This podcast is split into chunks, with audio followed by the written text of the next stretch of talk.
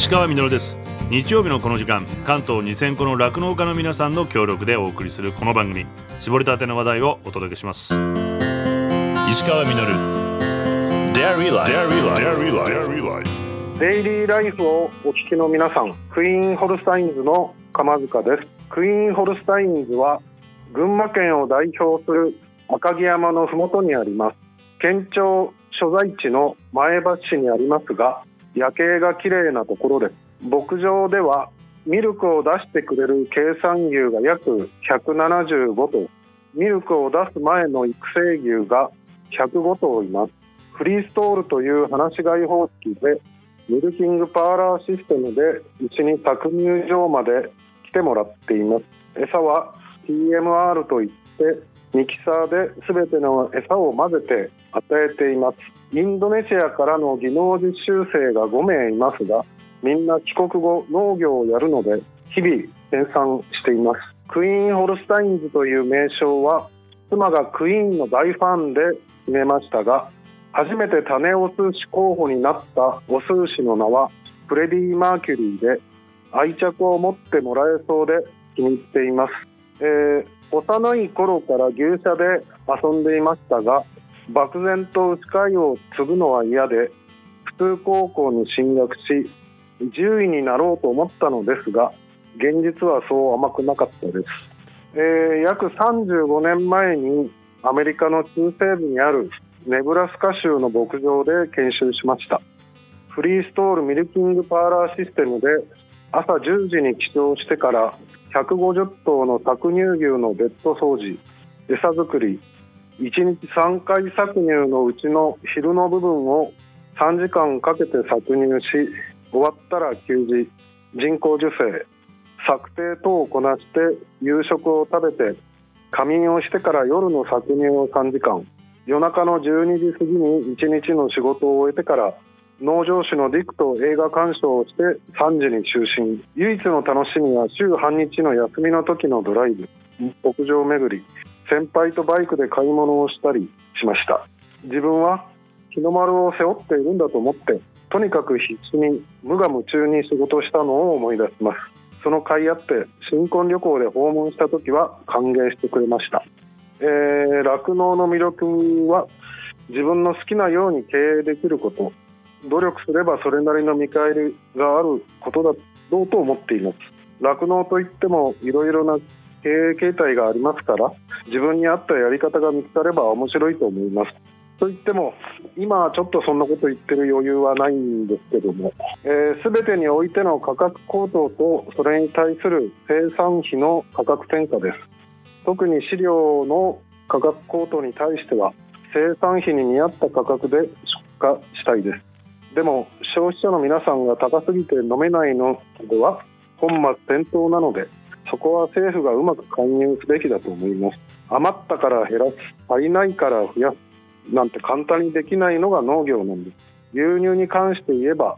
牛が生まれ落ちて乳を出すのに3年もかかるんです。機械じゃないんです。また国内消費で需要が落ち込んだら海外に目を向けてもいいのではと思っています。以前から自給飼料生産には取り組んでいます。機械も飼料価格が高騰する前にほぼ揃えました。今は33ヘクタールの畑に作付けしていますが裏もやっているので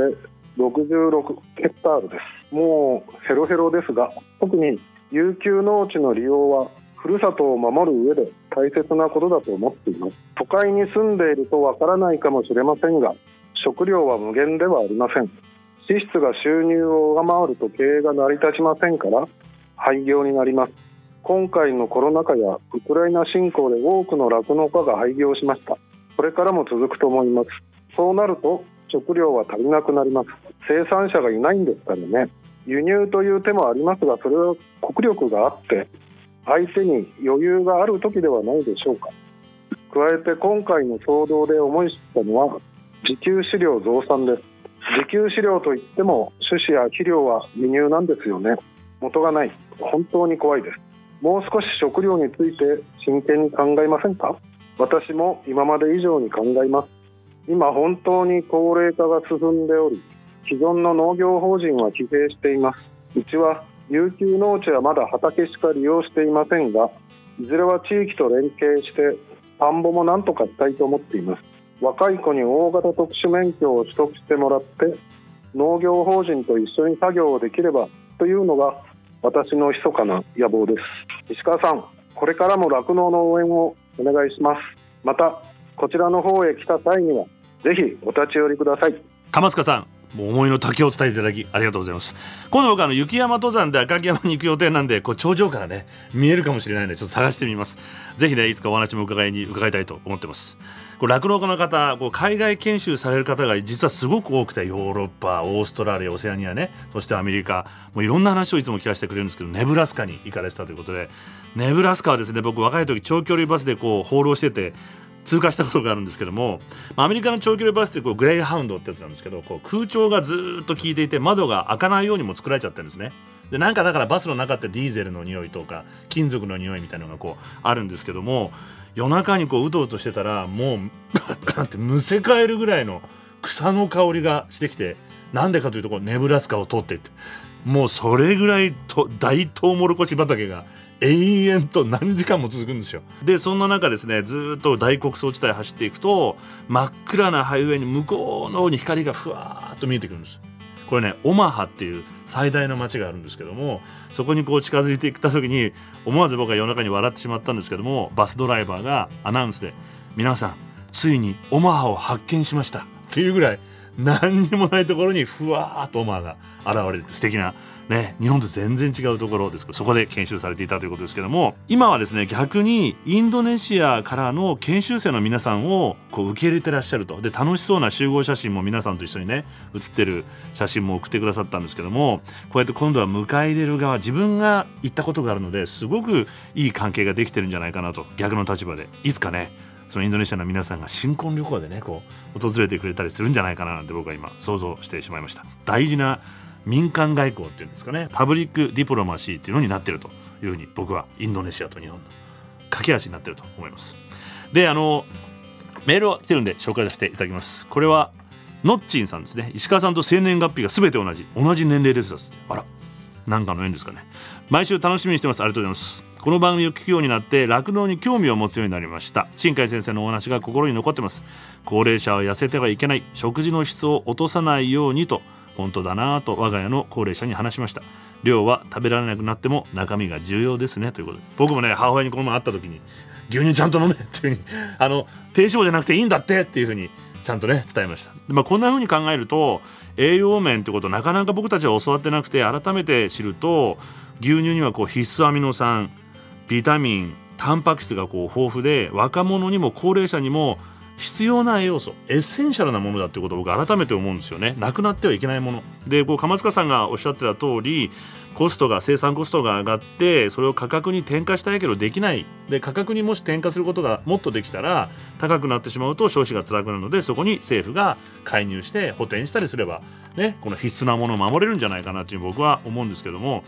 消費者か生産者どちらかに負担をさせるんじゃなくて共に守る制度っていうのをねこれから真剣に作っていった方が僕はいいと。でさまざまなこの制度ってあると思うんですけど僕は一番これすごいなって思うのが改めてアメリカにはこの両方を守るフードスタンプ制度今はこう名前が変わって補助的栄養支援プログラム略してスナップっていう制度があるんですよ。でアメリカに僕いた頃僕はこうあんまりこう、まあ、貧しい地域に暮らしていたのでスーパーでこれ使ってる人別に日常的に見ていて全然当たり前すぎて気にもしてなかったんですけども今改めて知ってみるとまあ国が発行するクーポンだったんですけども最近はプリペイドカードになっていて使ってるのが分かんないように気を使ってるんですよね。所得が一定水準を下回ると簡単に申告できて3日ほどですぐ受け取れます。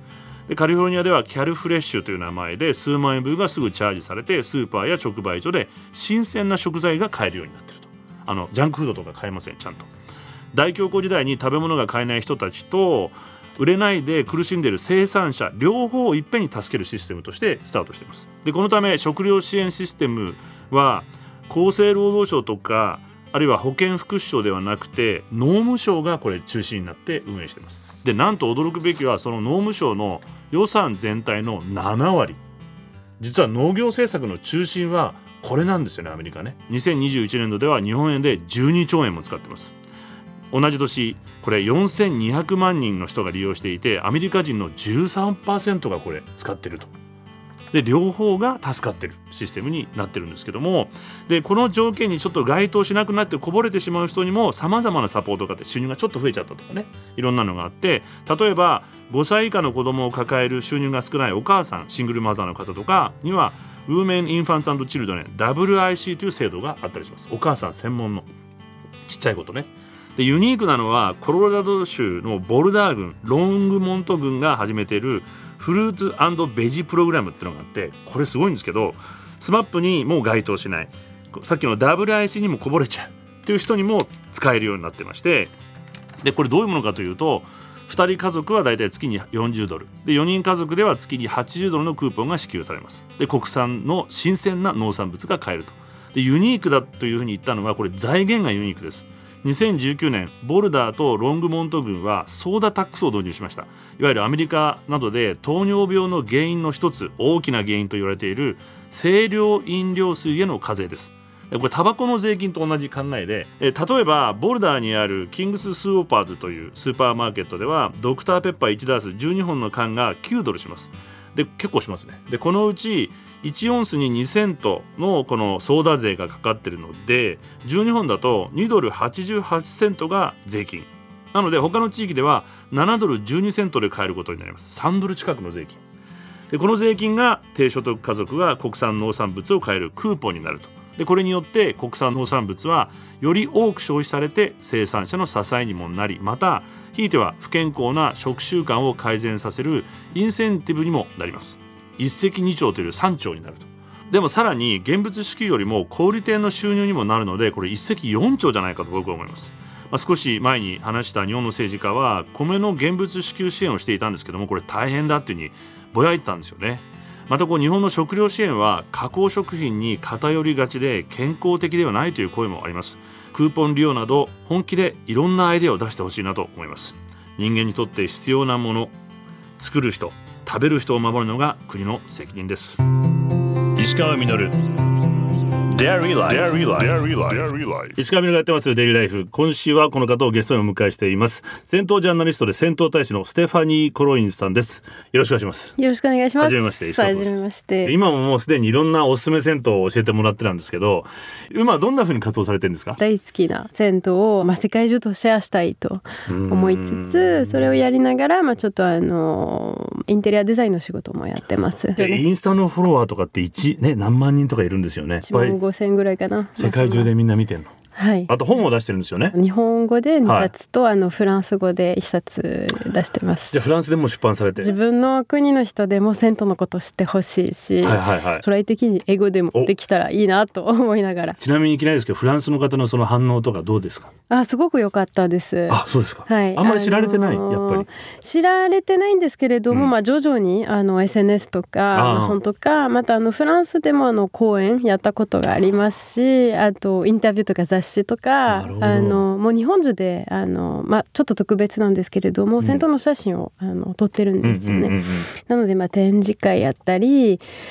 やはりあの銭湯の外からどうなってるかわからないし、うん、入ってないとわかんないですもんね。そうです、はいはい、まあ銭湯によってなんですけれども、うん、素晴らしい建築の銭湯もありますけれども、うん、あのまあそうでもない銭湯例えばビル型だったりとか、まあちょっと古い建物だったりとか入る雪とかはいいりますよね、はいはい、それはまあ日本人でも外国人でもそうですけれども、中にすごい素晴らしいところがたくさんあって、なのでそういうあのまあ中の写真をまあシェアしたらいろんな人がまあ入ってみたいいという気持ちが生まれて、まあ、日本に住んでる人が、まあ、それで入ってみる人もたくさんいますしあの、まあ、今回日本に旅行したら行ってみたいなという声がたくさんあります。何個ぐらい行ってるんですか？全部1000件以上は超えてます。マジで？はい。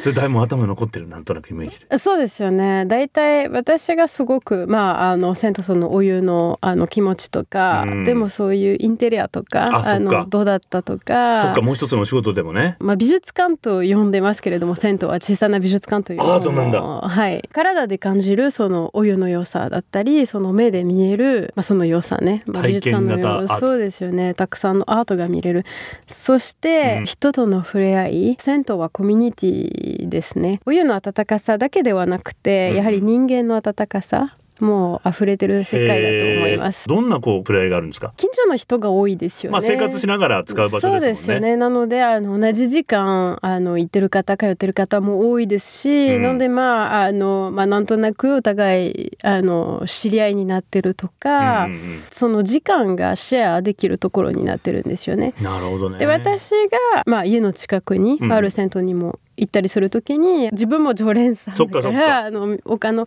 常連さんもあのいつもね世間話しながら。でも他のところ例えば地方にいた時とか、うん。まあ、いる常連さんがあの、まあ、初めての方がうんうん。ほとんど。ですが、あのそれでもあのよく話したり、まあ、東京大きい町ですよね。うん、あのあんまり知らない人と喋る機会がないと思います。だよね。ですしあんまり喋んないようにみんなしてますよね。そうですよね。まあ電車に乗った時とか、あのまあいろんなところであんまり軽く喋らないんですけれども、あのフランスの方はカフェとかがありますよね。そっか。で時々まあテラスとか、まあ、隣の人とか、うん。まあ軽く喋ることができるんですけれども、うんうんうん。まあ、日本はそういうところがちょっと少ない。そうですね。なので、まあ、銭湯がその役割があると思います。なんかサードプレイスみたいなそうですよね。感じ、はい。あの学校でもないしと職場でもないし家族でもないしふっとこう寄ってみると知らない人といつもなんとなく会う人がいてみたいな感じそうですよかね。じゃあ逆にあれですね。これ今からの時代必要なものですね。完全に必要完全に必要ですね。生活が忙しいでしょ、うん。で一日あのパソコンとかどんどん忙しい。もう携帯とか電車とかもう疲れますし、うん。で銭湯にいた時にあのもうそれを全部置いときます。置いてもうその世界に入った時にあの休憩になるんですよね。あと体と精神のデトックスになって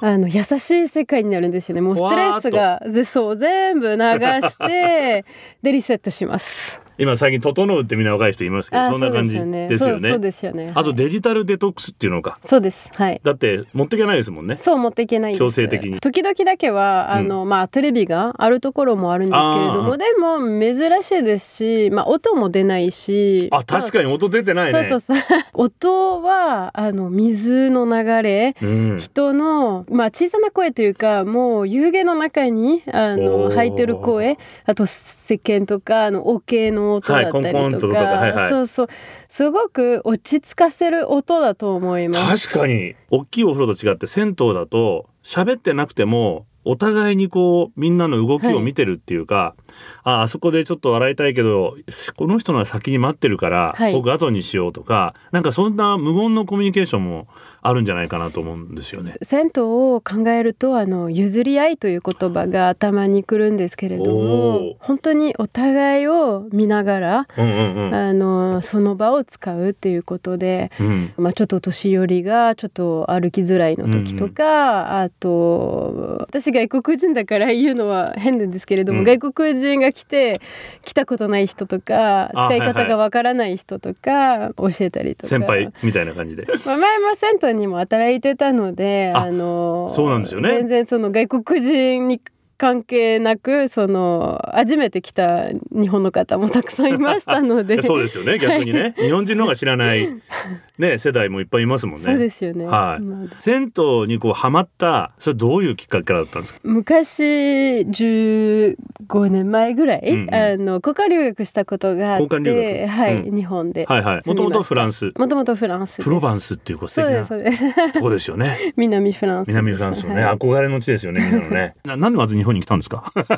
と 日本語と日本の文学の勉強してたんですよ、えー。ちょっとチャレンジで日本語勉強したいなと思って、はいはい。であの留学に来まして、ええ。でその大学の近くに銭湯があったんですけれどもあ日本のね？はい、はいはい。それの存在すらは知らなかったんです。でも友達がたまたま見つかって、うあのまあ、今週行きませんかと言われてまた意見してみたいなと思って、うんせっかくいる間にね。そうですよね、それで初めて行ったんですね、うん。初めての時どうでした？素晴らしくて。最初から？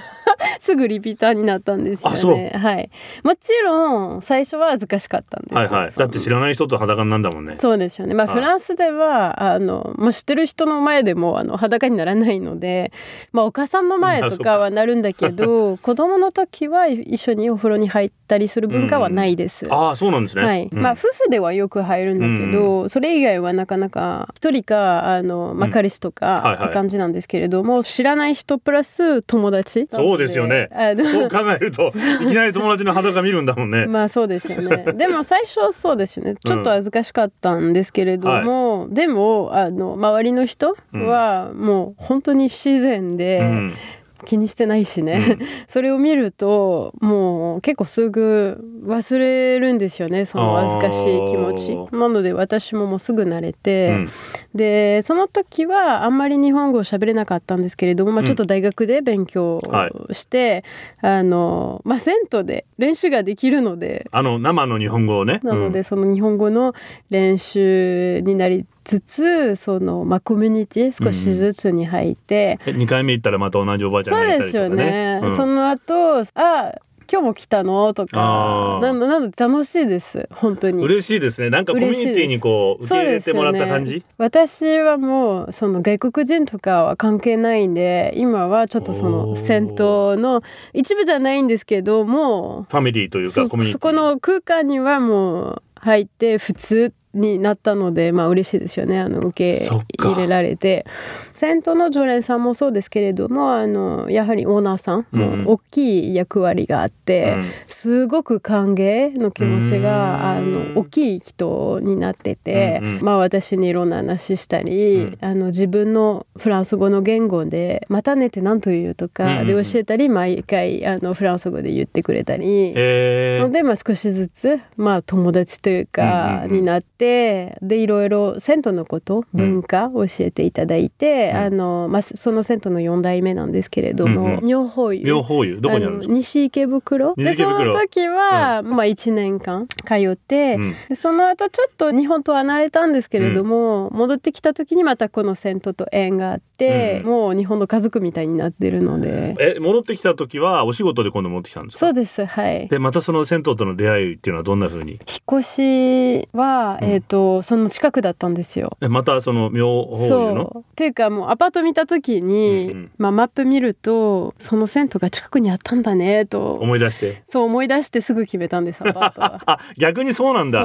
まあ住み始めて結構もう毎週また通って、うんうんまあ仕事が、まあ、外国人として日本の会社もえ日本の会社そうそうそう結構大変ですしすごい大変じゃないですか。すごく疲れてたし、うん、なのでそういう、まあ、時間本当にもう大事貴重だったんですよね、うんうんうん、まあ先頭があるから頑張ろうという気持ちで。日本の会社で勤めるって大変じゃないですか、うん、だってまず労働時間も長いし。当然ですけれどもあの自分の言語じゃないそうだよね。言語で仕事するのは結構まあ疲れますよね。で歩いていてもやっぱりこうふっと目をあ外国の人だって見られちゃったりするのもやっぱりある時疲れちゃうじゃないですか。まあいろいろ、まあ、気を使うっていうか、ね、気を使う目立たないようにとか。でそういうのがほっとできる場所なんです。銭湯は本当にあの、まあ、建前のない世界ですよね。みんな裸だから。ほとんど。もう日常でどんな人とか、まあ、別に皆さんは一緒一緒の裸で一緒に時間をシェアする。なのですごく落ち着く時間ですよね。なんか逆にすごい日本的なものだって思ってるんですけども。日本的なんですけれどもいろんな文化でもあるんじゃないですかね。例えばモロコとか、うん、あのハマムとか、うん、ちょっと同じ役割あのスチーム風呂みたいな。あはいはいはいはいサウナとかね。なるほど。あとフィンランド昔行ったことあるんですけれどもそうサウナはすごい銭湯に似てます実は。伝統的なサウナ街のやつ、うん、あのなんか500円みたいで入るところはそうそうそこも裸ですね。で周りの人とあのちょっと喋ったりとか、うんうんうん、結構似てるですね。へえじゃあ人間が共通して持ってるなんかなんですかね。そうですよね。というわけで話はつきませんが時間となってしまいました。ステファニーさんには来週もご出演していただきます。石川のデイリーライフ。今週のゲストは戦闘ジャーナリストで戦闘大使のステファニー・コロインさんでした。ありがとうございました。ありがとうございました石川稔 Dairy Life 石川みのるがやってまいりました。デイリーライフこの番組では皆さんからのメッセージをお待ちしておりますメールアドレスはミルクアットマーク TBS.CO.JP です。採用させていただいた方にはミルクジャパンのオリジナルグッズと番組ステッカーをプレゼントさせていただきます。番組公式 X もあります。ハッシュタグミルク954をつけてつぶやいてみてください。ステファニーさんお話伺ってきたんですけれども、まあ、今の世の中で完全に必要なものっていうふうにね 言っていただいてそうかと思ったんですけど戦闘愛を聞いていて羨ましくなってきちゃいまして僕にもねこのステファニーさんにとっての銭湯みたいなものあるかなってふと後で考えたんですけどももしかしたらこう僕がたまにふと立ち寄る餃子屋さんがそうかなと思いまして、まあ、若い頃仕事を夜中にやってまして夜中にこうふっと立ち寄ったのがきっかけで味はもちろんこう日本にルーツのある中国出身のご主人と奥さんがいつもこう温かく僕を迎えてくれて一人暮らしの僕をねいつもほっとさせてくれていたんですけども、まあ、残りの餃子を大量にお土産にくれたりとか、まあ、閉店後も何時間も長話したりとか2人の夫婦喧嘩なんていうのもね すごい楽しかったんですけれども最近こう SNS でこの美味しさがバレてしまいまして大繁盛なんですよ。残念ながら昔みたいに長話することができなくなっちゃったんですけども先日ですね珍しくこう空いてる時がありまして昔のように笑いながらいろいろと話してました。他にはお客さんが一人だけいてちょっと寂しそうに一人でこう静かにスマホをいじってる若い方でした。そのお客さんにご主人いつものように注文を間違えて違うものを出しちゃったんですよね。でこう戸惑ってる中でお客さんが「これさっき頼んでましたよね」と僕にその餃子を渡してくれまして「ああそうそうそれ僕のだね」そこから会話が始まって彼女は秋田から出てきたこと。会社の寮に住んでいたけど転職してこの町に越してきたばかり。噂を聞いて一人でやってきたということを教えてくれました。ちょっと寂しそうだった彼女も帰る頃には3人で笑いながら話ができてそんな彼女を見てたら当時の自分のようで彼女もまたここで一日の終わりにふと立ち寄ってほっとしてくれるようになったらいいなと思いました。どんな人間にも共通して必要なもの人間の温かさを大切にしたいと思いました。石川稔デイリーライフこの番組は関東2000個の酪農家関東生乳関連の提供でお送りしました。石川稔 Dairy Life